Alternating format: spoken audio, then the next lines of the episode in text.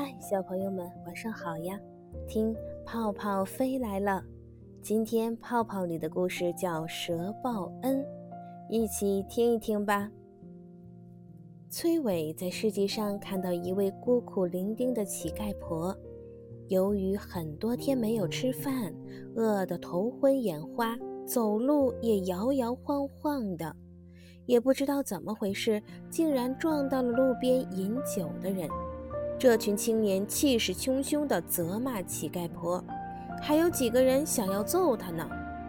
在一旁观看的崔伟心里非常同情乞丐婆，虽然他身上半毛钱也没有，但是他仍然脱下自己的衣服来偿还酒钱，为乞丐婆解了围。崔伟才排解了纷争，一转头，乞丐婆竟然不见了。但是生性豁达的崔伟毫不在意，拍了拍身上的灰尘就回家了。这天晚上，崔伟梦见一条青色的蛇向他道谢。下午多亏公子搭救，真是非常感激，特地送来一些艾草作为报答。这个艾草啊，妙用无穷，它可以去除各种赘瘤肿块。只要一点点就可以了，不要多用。希望他能帮你完成心愿，娶一房贤妻。说完，青蛇再拜谢一次，就消失了。崔伟从梦中惊醒，想着梦中的情景，觉得真是不可思议呀。但是伸手一摸到床边，竟然真的有一束艾草。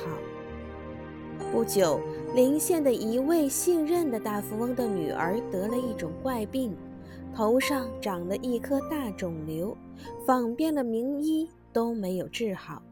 于是任大富翁只好贴出一张告示：“嗯，只要有人医好小女的病，我愿将女儿许配给他。”崔伟听说了这件事，想起了自己的灵药。